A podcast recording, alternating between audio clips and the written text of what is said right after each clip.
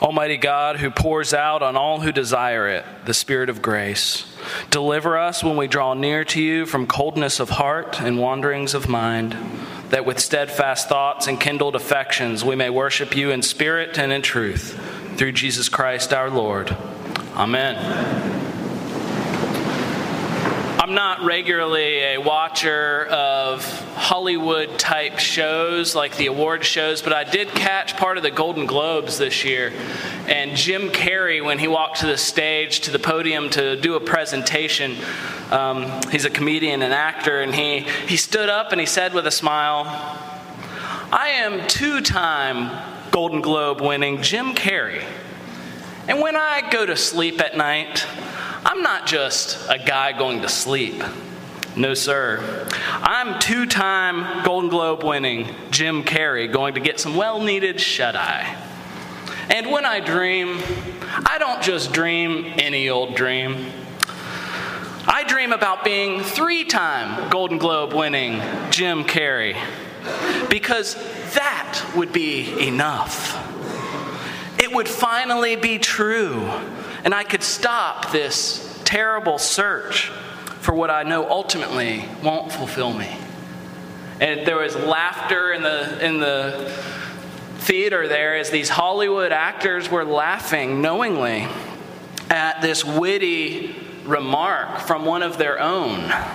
Uh, because deep down they, and I suspect you and I too, know that to be true that we look for these ways to justify ourselves, to justify our existence. Um, we're seeking validation, whether it's in awards or words.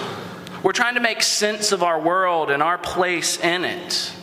And often we make life about the unholy trinity of me, myself, and I. And we get trapped into the comparison competition with those around us.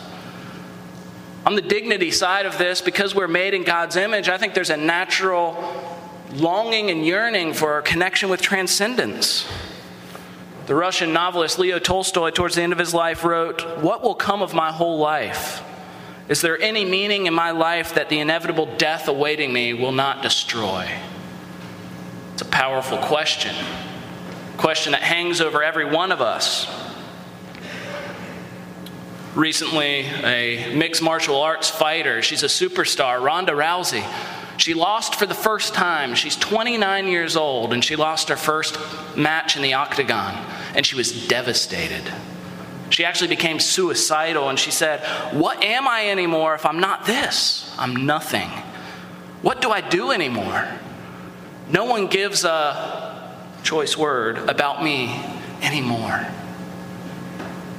What are we doing to ourselves when we're seeking to justify our existence based on how others view us? Where are we, who are we proving our worth to? Where do we derive our sense of self worth? Well, Paul's talking in, in this passage about validation, seeking to be ways that we seek to validate ourselves before the throne of God. And he's, he's boasting here. He gets into boasting. He says, Those who consider their resumes pretty impressive, wait till they get a load of me. And he starts talking about, I'm a Hebrew of Hebrews. I, am as Jewish as they get. Look at this. I upheld the law. I tried to fulfill all righteousness. I even went to the point of, of persecuting the church, thinking I was doing God a favor.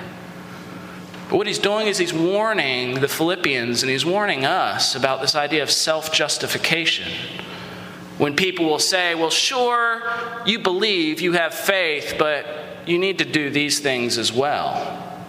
You need to add to the work of Jesus. And he's saying, no, by no means. I've done it all. I fulfilled as much of the law as I could. And he's warning them about this danger that we have because we all have a gnawing ache a sense of proving to ourselves, to my boss, to my spouse, to my parents, my family of origin, my neighbor, that we belong, that we're somebody, that our life really matters. And Paul says, All of that I consider rubbish. It is excrement. It is, it is worthless to me. It's refuse. Because he knew and proclaiming the gospel that it's about Jesus and not about what we bring to the table. And so he talks in verse 9 about this alien righteousness. It's not a righteousness that I have on my own, but it only comes through faith in Christ. He knew that there was a love stronger than death, one that had to come from outside him to save him. That there's something that can't finally be decimated by my own personal failure or my vocational futility or my complete inadequacy. He's proclaiming a gospel that is done, it is finished, that your justification, your standing before God is made complete because of Jesus, his life, death, and resurrection. And Paul was called to this ministry to proclaim this word. He was arrested by the grace of God. It gripped him in such a way it knocked him off of a horse and turned him blind. But he was called to reveal this Son of God to others, to preach this good news. And it's a news that is so good and so new that it makes all else, all of his contributions, pale in comparison. Makes ours as well. And he talks about this paradox of I'm willing to lose everything in order that I might gain Christ. All that I have to offer, I will count that as loss, if not for the surpassing greatness of knowing Christ and being found in Him.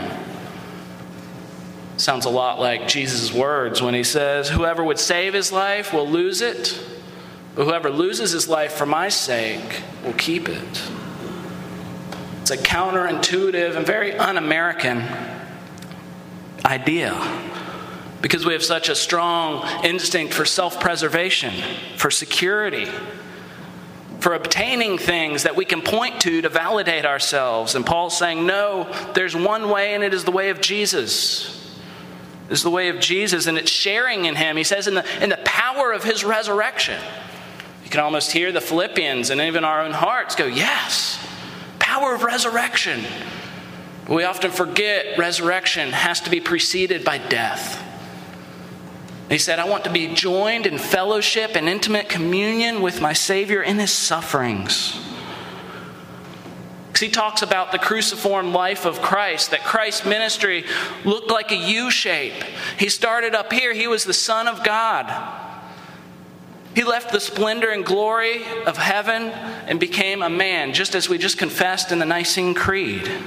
He became a servant unto all, and he even gave his life, paying the ultimate price death on a criminal cross. He endured the wrath of God against all that is sinful and evil and wicked, though he himself was innocent. And then he was powerfully raised from the dead, exalted at the right hand of God the Father. That's a U shape. He starts out up high, he, is, he goes down as far as you can go having the judgment of God put upon him, and then he is raised up, and every knee will bow, and every tongue confess that he is Lord. He demonstrated the ultimate downward mobility, the ultimate pushback against a culture that's always seeking to strive and achieve. So Paul can say of himself and of you and me in Galatians 2:20, I have been crucified with Christ. It's no longer I who live, but it's Christ who lives in me. That's your validation for your life. That is the justification for you and me in our existence. And we're called at the end of the passage, he talks about this image of a race, that we're straining and striving.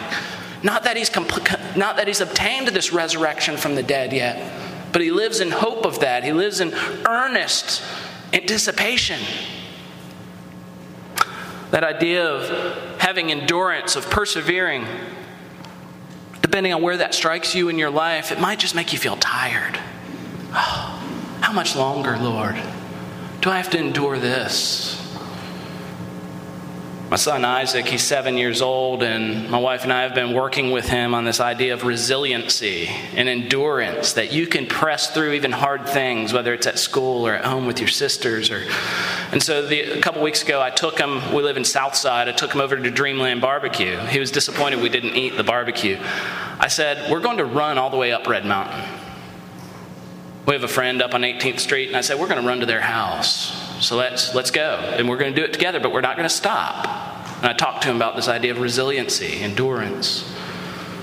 So we ran a little ways. He was enthusiastic at first, but it's a steep hill. It got hard. And he went, I can't do it. And I said, Well, we got to walk back down. It's part of the lesson here. So we walked all the way back down. I said, Let's do it again. We gave it another try. We got a little bit further, but my legs hurt. It's hard to breathe. I said, I know. And we, we came back down, and a third time I, I said, Isaac, I believe in you. Nobody in your life is asking you to do something that they don't believe you can actually do. And here's the thing you're not doing this alone, I'm doing this with you. Your dad's with you. And we were able to run up that hill. Not always fast, but we didn't stop. And the reward of standing there and looking down over the city of Birmingham, Children's Hospital, UAB, it was, it was incredible. We did it together. We strived and we strove and we made it. The thing is, he always had his father's presence right next to him, cheering him on, encouraging him. He wasn't, I wasn't asking him to do something that I hadn't already done. Friends, you're never asked, you're never put through such a trial or temptation or difficulty that Christ Himself has not already gone ahead of you and before you. In fact, He is right there with you in the midst of it. Paul's saying it's not enough just to know about Jesus. I want to know Him in an intimate way, I want this connection. And he's writing this letter from prison. He's been beaten. He's in prison for, for proclaiming the truth about a resurrected Savior. And he's telling you and me that our vacuous notions of success, of the good life, they pale in comparison to the knowledge of knowing Christ and Him crucified and being found in Him. And so He's offering us today, every day, you are being offered an invitation to a meaningful life. Because you're tethered, those who are tethered by faith to God can, can let themselves go because they know that they will be get themselves back. Because Jesus is everything. Jesus is everything, friends. And this is our daily invitation.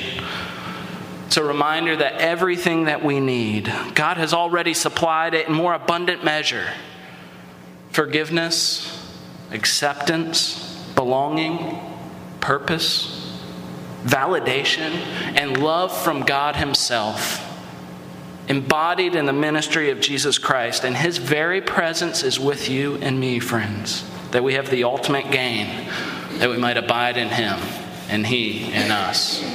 Amen.